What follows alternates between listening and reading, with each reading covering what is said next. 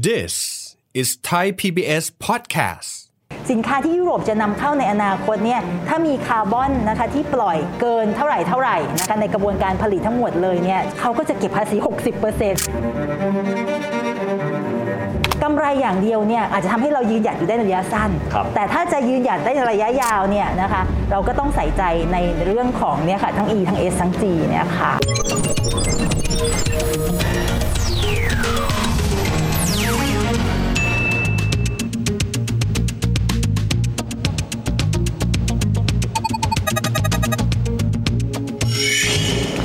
วัสดีครับท่านผู้ชมครับ ยินดีต้อนรับเข้าสู่รายการเศรษฐกิจติดบ้านนะครับท่านผู้ชมครับในยุคปัจจุบันเราคงจะได้ยินคำนี้มากขึ้น เรื่องของความยั่งยืนครับ แต่เดิมเวลาที่บริษัทใดบริษัทหนึ่งทำธุรกิจต้องบอกว่า profitability ผลกำไรเป็นยังไง แต่ปัจจุบันเขาบอกว่าไม่ใช่แค่นั้นครับ ต้องดูว่าการทำธุรกิจนั้นมีความยั่งยืนหรือไม่ขนาดไหนและอย่างไร ยิ่งโลกใบนี้ยิ่งวันยิ่งใส่ใจในเรื่องของ ESG สิ่งแวดล้อม สังคมธรรมาภิบาลมากขึ้น ความพร้อมของภาคธุรกิจไทยและระบบเศรษฐกิจไทยนั้นเป็นอย่างไร วันนี้คุยประเด็นนี้กันกับแขกรับเชิญของเรานะครับท่านผู้อำนวยการโครงการวิเคราะห์เศรษฐกิจเชิงลึก สถาบันวิจัยเพื่อการพัฒนาประเทศไทย หรือว่า TDRI ดรกิริดาเผ่าพิจิตรดรกุ๊กสวัสดีครับ สวัสดีค่ะ ดรวีทอาจารย์กุ๊กอยากจะให้อธิบายนิดนะครับว่าสมัยก่อนเราก็จะใส่ใจเรื่องของเออผลกำไร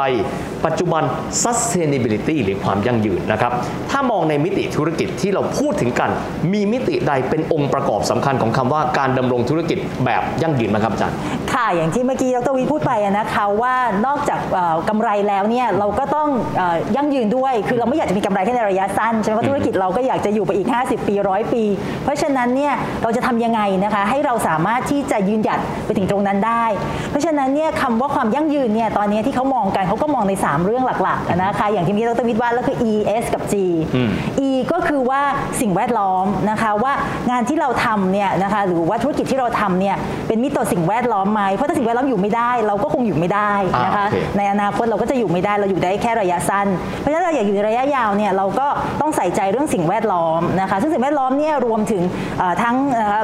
สภาพแวดล้อมนะคะรวมถึงทั้งอาจจะเป็นเรื่องสัตว์นะคะที่อยู่ในตรงนั้นด้วยนะคะหรือว่าการใช้เดี๋ยวจะมีตัวอย่างแล้วกันนะคะว่าถ้าเราไม่ให้ความสำคัญเนี่ยบางทีเนี่ยมันเป็นความเสี่ยงธุรกิจเราด้วยนะคะนั่นก็ E ก็คือเรื่องหนึ่งนะคะ S ก็คือเรื่องสังคมนะคะสังคมเนี่ยคงไม่ใช่แค่ชุมชนรอบโรงงานเรานะคะคงไม่ใช่นะคะแต่เป็นเรื่องของลูกจ้างเรานะคะเป็นเรื่องของซัพพลายเออร์ของเรานะคะเราดูแลเขาดีไหมนะคะเราให้ความเป็นธรรมกับเขาไหมอย่างเงี้ยนะคะหรือว่าเราช่วยให้เขาพัฒนาเพื่อที่จะไปถึงมาตรฐานที่เราอยากจะผลิตหรือเปล่าอย่างเงี้ยนะคะอันนี้คือเรื่องของ S นะคะ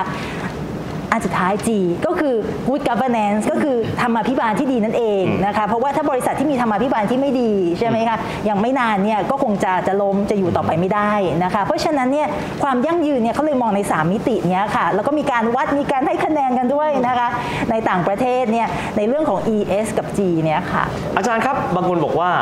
เราไม่เห็นต้องทำเลย ไม่ทำเราก็มีกำไรแล้ว ไม่ทำก็ได้ เป็นอย่างนั้นไหมครับอาจารย์ จริง ๆ มีเคยมีการเอ่อวิจัยนะคะแล้วมีการทำเซอร์เวยของบริษัท BlackRock นะคะซึ่งเขาเป็นนักลงทุนโอ้โหนะขนาดยักษ์ระดับนะฮะใหญ่ของโลกใช่ไหมก็คือสถาบันใหญ่ของโลกเลยเนี่ยเขาเคยถามนะถามลูกค้าของเขานะคะว่าทำไมนะคะคุณถึงลงทุนในบริษัทที่มี ESG นะคะสิ่งที่ได้คือนะคะเขาบอกว่าหนึ่งก็คือว่า 50%นะคะตอบว่ามันเป็นสิ่งที่ควรจะทำอ้าวถ้านักลงทุนที่เขาจะมาซื้อหุ้นเราเขาจะมาลงทุนบริษัทเราเนี่ยคิดว่ามันเป็นสิ่งที่ควรจะทำถ้าเราไม่ทำเนี่ยในอนาคตเราก็จะไม่มีเงินที่จะมาลงทุนเพิ่มใช่ไหมคะอันนั่นก็เป็นเรื่องที่หนึ่งแล้วทำไมถึงใส่ใจเรื่องนี้นะอ่าอันที่สองก็คือว่าอีกประมาณ 50%ตอบว่าเพราะว่าบริษัทที่มี ESG ที่ดีเนี่ยสามารถบริหารจัดการความเสี่ยง ได้ดีกว่าบริษัทที่ไม่มีนะคะเพราะว่าเพราะฉะนั้นเนี่ยบริษัทที่มี ESG เนี่ยจะยืนหยัดอยู่ได้นาน เพราะว่าเขาจะมองเห็นความเสี่ยงและจะบริหารจัดการได้นะคะเทียบกับบริษัทที่ไม่มีก็จะเห็นได้ว่ากำไรอย่างเดียวเนี่ยอาจจะทำให้เรายืนหยัดอยู่ได้ในระยะสั้นครับแต่ถ้าจะยืนหยัดได้ในระยะยาวเนี่ยนะคะเราก็ต้องใส่ใจในเรื่องของเนี่ยค่ะทั้ง E ทั้ง S ทั้ง G เนี่ยค่ะ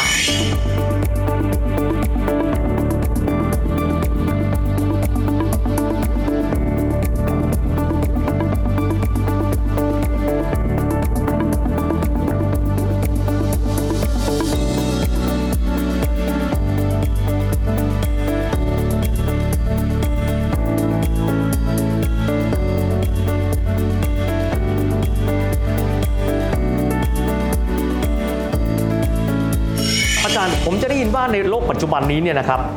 ประชาคมนานาชาติเขาเริ่มต้นมีมาตรฐานละ บอกว่ายังไงก็ตาม ถ้าเกิดว่าโลกเดินหน้าไปแบบที่คิดแต่ผลกำไร โดยไม่คิดถึงเรื่องของ ESG มิติสังคมสิ่งแวดล้อมธรรมาภิบาลจะเดินหน้าไม่ได้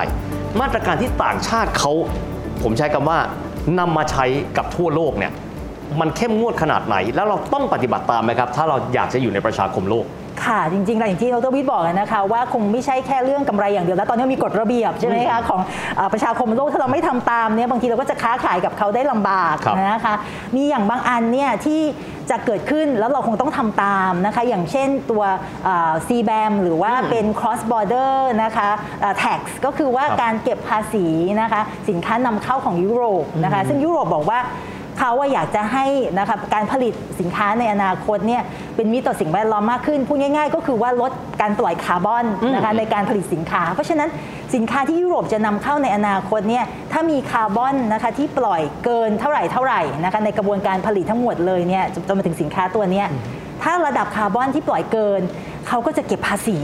นะคะภาษีนำเข้านี่สูงถึง 60 60%อันนี้ก็เป็นตัวหนึ่งที่ทำให้กดดันนะคะ ให้ผู้ผลิตเนี่ยจะต้องปรับเปลี่ยนกระบวนการผลิตให้ปล่อยคาร์บอนให้น้อยลง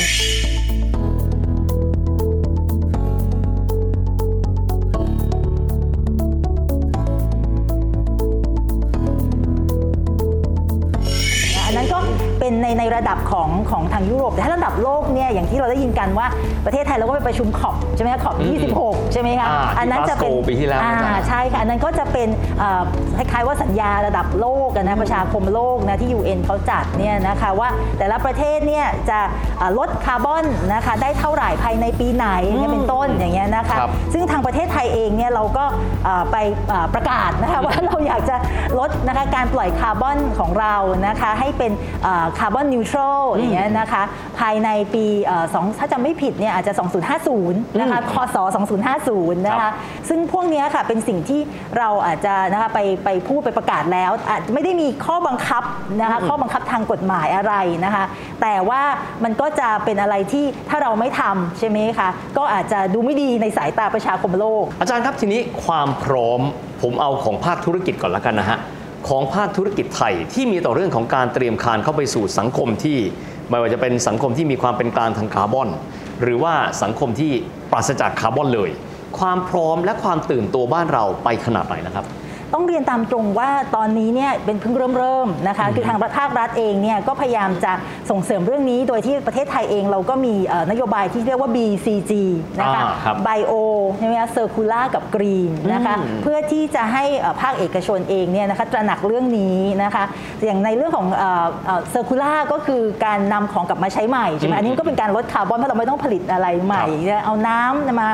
รีไซเคิลน้ำเสียมารีไซเคิลอันนี้ก็ถือว่าเป็น circular ใช่ไหมคะอืม bio เนี่ยก็คือว่าเอาวัตถุดิบนะคะที่มาจากพืชพืชหรือว่าเกษตรเนี่ยค่ะเอามาต่อยอดนะคะทำเป็นผลิตภัณฑ์ เพราะว่า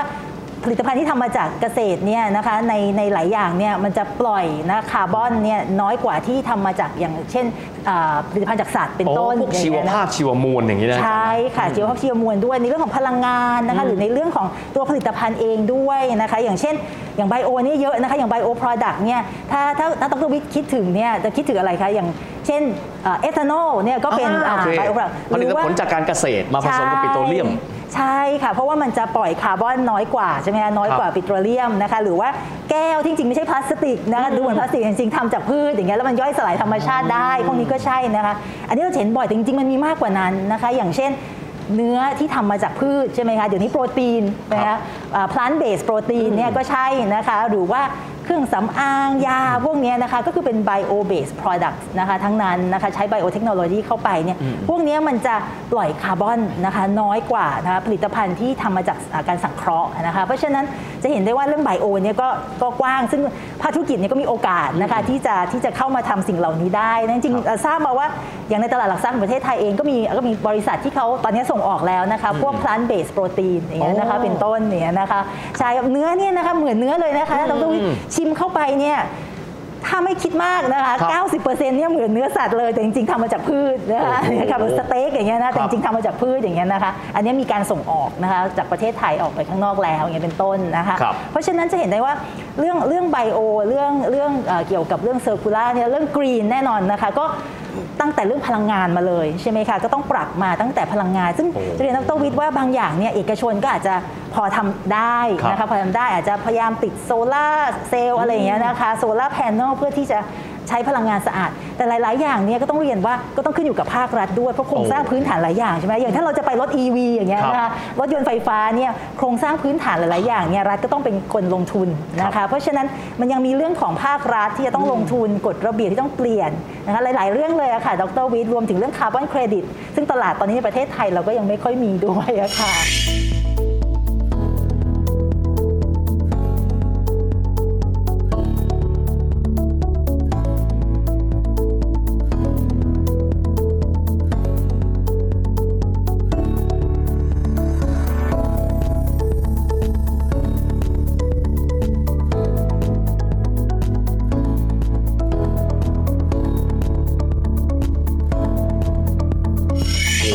ที่น่าสนใจคงต้องคุยกันยาวๆแต่ว่าก่อนจะไปภาครัฐครับอาจารย์ บางคนจะพูดว่า ถ้าเกิดว่าภาคเอกชนขยับแล้วเนี่ยมันคงเป็นเรื่องของภาคเอกชนขนาดใหญ่ไหมพวกเราซึ่งอาจจะเป็นภาคเอกชน เช่นเป็น SME ก็ดี หรือว่าเป็นคนในชุมชนก็ดี เราต้องมีส่วนร่วมในส่วนนี้บ้างไหม และถ้าเราจะไปมีส่วนร่วม เราจะมีส่วนร่วมได้อย่างไรครับอาจารย์ โอ้จริง ๆ เรื่องนี้คงไม่ใช่เรื่องของบริษัทใหญ่อย่างเดียวนะคะ เพราะว่าจริงๆ การที่บริษัทใหญ่จะทำได้เนี่ยเขามี supply chain ที่ค่อนข้างยาว เพราะฉะนั้น supply chain ของเขาเนี่ยคงเป็นบริษัทขนาดกลางและขนาดเล็กด้วย อย่างที่เมื่อกี้เรียนในเรื่องของอผลิตภัณฑ์ที่ใช้ไบโอเทคโนโลยีใช่ไหมคะในการทำเนี่ยจริง ๆ ลงถึงเกษตรกรเลยใช่ไหมคะถ้าเกษตรกรเนี่ยนะคะสามารถที่จะปลูกพืชนะคะที่ได้คุณภาพแล้วเอามาทำอย่างเงี้ยค่ะเป็นเอ่อพลานเบสโปรตีนอย่างเงี้ยนะคะจริงๆมันเพิ่มมูลค่าให้กับสินค้าเกษตรนั้นมากด้วยนะคะเพราะฉะนั้นเนี่ยจริง ๆแล้วเนี่ยเอ่อไม่ใช่เรื่องแค่บริษัทใหญ่อะค่ะคือสามารถที่จะลงไปถึงเอ่อระเอ่อระดับของเกษตรกรเลยก็ได้นะคะในเรื่องของของการที่จะทำธุรกิจให้เป็นสีเขียวมากยิ่งขึ้นนะคะเพราะฉะนั้นจะเห็นได้ว่าในในเรื่องของภาคเอกชนเนี่ยถ้าถ้าเราเป็นเอ่อบริษัทใหญ่เนี่ยแล้วเราขยับนะคะแล้วเราก็ให้ supply chain ของเราเนี่ยนะคะช่วยนะคะช่วยตามโดยที่เราเนี่ยเมื่อกี้เรียกตัว S อะค่ะตัว S และ ESG เนี่ย Social เนี่ยนะฮะใช่เราต้องสังคมให้เราต้องให้ความรู้แล้วก็ให้ใช่ไหมคะให้เอ่อเทคโนโลยีในการที่นะคะซัพพลายเออร์ของเราเนี่ยสามารถที่จะตอบสนองเรื่องพวกนี้ได้ด้วยเนี่ยเราก็นะคะจะสามารถที่ไปสู่สังคมที่เป็นสีเขียวมากยิ่งขึ้นได้อะอาจารย์อธิบายทำให้เราเห็นนะครับว่าจริง ๆ แล้วคงไม่มีใครทำงานอยู่แต่โดดเดี่ยวนะครับ เราทุกคนก็รู้แต่เป็นส่วนหนึ่งของ supply chain หรือว่าโซ่อุปทานด้วยกันทั้งสิ้น เพียงแต่ว่าเราจะมีบทบาทใดกันบ้างสำคัญมาก ๆ ครับอาจารย์ที่อาจารย์พูดถึงไม่มีภาครัฐคงไปได้ เพราะว่าเรื่องของตัวกฎระเบียบเองก็ดีเรื่องของโครงสร้างพื้นฐานจำเป็นต้องอาศัยภาครัฐ ความตื่นตัวภาครัฐในปัจจุบันรวมถึงโฟกัสของภาครัฐในบ้านเรา ในการที่จะเดินหน้าไปสู่สังคมที่มีความยั่งยืนสูงครับอาจารย์ อะไรคือประเด็นที่เราควรจะต้องโฟกัสบ้างครับ ค่ะจริงๆในเรื่องของภาครัฐเนี่ยก็คงมีเรื่องหลักๆ 2 เรื่องอะนะคะเรื่องแรกก็คือเรื่องเกี่ยวกับโครงสร้างพื้นฐานอืมใช่ไหมที่เมื่อกี้ยกตัวอย่างอย่างเช่นรถยนต์ไฟฟ้าเนี่ยนะคะ EV เนี่ยนะฮะใช่ค่ะ EV เนี่ยภาครัฐเองก็ต้องนะคะมีโครงสร้างพื้นฐานที่ที่เพียงพอนะคะ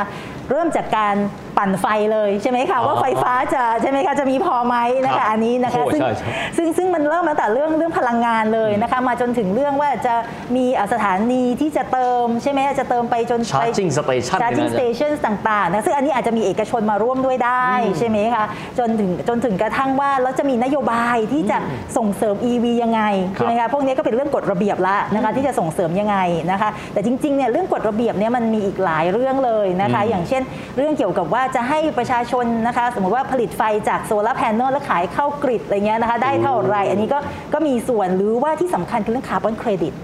เพราะว่าในอนาคตเนี่ยถ้าเราบอกว่าเราอยากจะเป็น carbon neutral นะคะก็คือว่าเป็นกลางด้านคาร์บอนก็คือ เราจะต้องมีการเรามีการปล่อยก็จริงใช่ไหมคะแต่ว่าเราอาจจะมีการเอ่อปลูกป่าไปด้วยอย่างเงี้ยนะคะแล้วเราอาจจะมีเอ่อ คาร์บอนเครดิตที่สามารถจะขายให้ต่างประเทศได้ด้วย หรือว่าบางทีบางบริษัทเขาอาจจะปล่อยคาร์บอนเยอะนะคะเขาอยากจะซื้อเครดิตจากผู้ที่ปลูกป่าอย่างนี้เป็นต้นนะคะเพื่อจะออฟเซตกันนะคะครับให้ได้เป็นศูนย์เนี่ยนะคะอันนี้เนี่ยนะคะก็ยัง ไม่มีตลาดนะคะที่เอ่อโอ้ซื้อขายรองมารองรับตรงนั้นคาร์บอนในประเทศไทย ซึ่งอันเนี้ยค่ะจะต้องนะคะให้เอ่อมีมีส่วนของภาครัฐนะคะครับเข้ามาช่วยพัฒนาด้วยอะค่ะโอ้โหจริง ๆ นะต้องบอกว่าเรื่องนี้คงต้องคุยอีกยาว เพราะว่าแต่ละ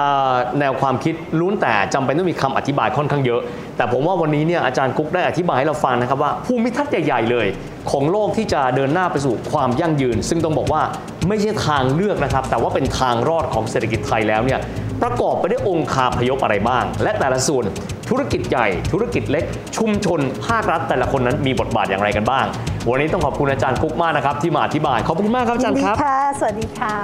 อย่างที่บอกนะครับอย่าไปคิดนะครับว่าเรื่องของความยั่งยืนเป็นเรื่องของภาครัฐ และองค์กรใหญ่ แต่ว่าพวกเราทุกๆ คนเลย เพราะทุกคนล้วนแต่เป็นส่วนหนึ่งของระบบเศรษฐกิจด้วยกันทั้งหมดทั้งสิ้นเลยสำหรับวันนี้เวลาของรายการก็จบลงถึงเพียงแค่นี้นะครับแล้วพบกันใหม่โอกาสหน้า สวัสดีครับ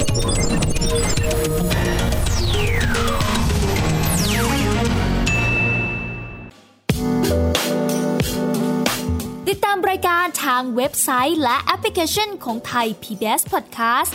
Spotify SoundCloud Google Podcast Apple Podcast และ YouTube Channel Thai PBS Podcast Thai PBS podcast. View the world via the voice.